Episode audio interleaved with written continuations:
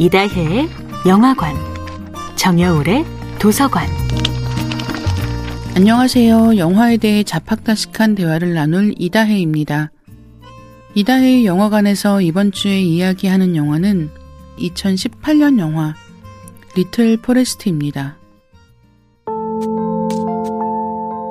임순례 감독의 영화 리틀 포레스트는 어머니와 둘이 살던 시골집으로 돌아간 혜원이 계절을 한 바퀴 돌도록 그곳에서 농작물을 재배하고 밥을 지어 먹고 오랜만에 만난 친구들과 어울리는 과정을 그렸습니다.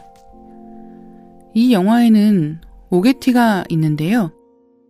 어머니와 혜원이 떠난 뒤 오래 비어있던 집에 혜원이 배낭 하나만 들고 돌아왔는데 집안 살림 중 나무로 만든 그릇 밑바닥에는 가격표 같은 스티커가 그대로 붙어 있어요.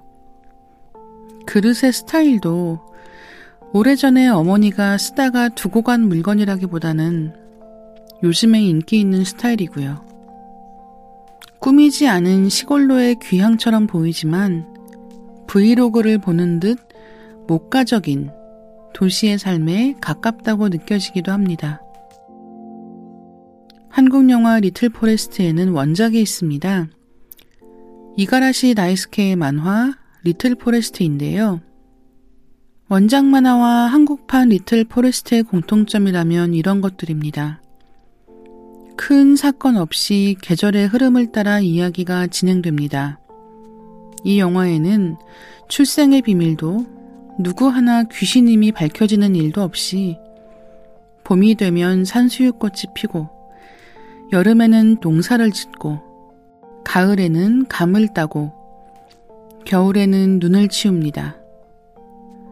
도시에 사는 사람이라면 계절과 무관하게 모든 것을 마트에서 사먹지만 리틀 포레스트의 사람들은 자연의 속도가 허락하는 한도 내에서 심고 거두고 먹습니다.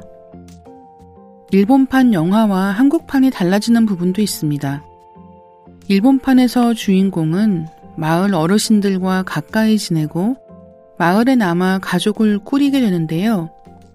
한국판에서 혜원은 마을을 떠나 서울로 돌아옵니다.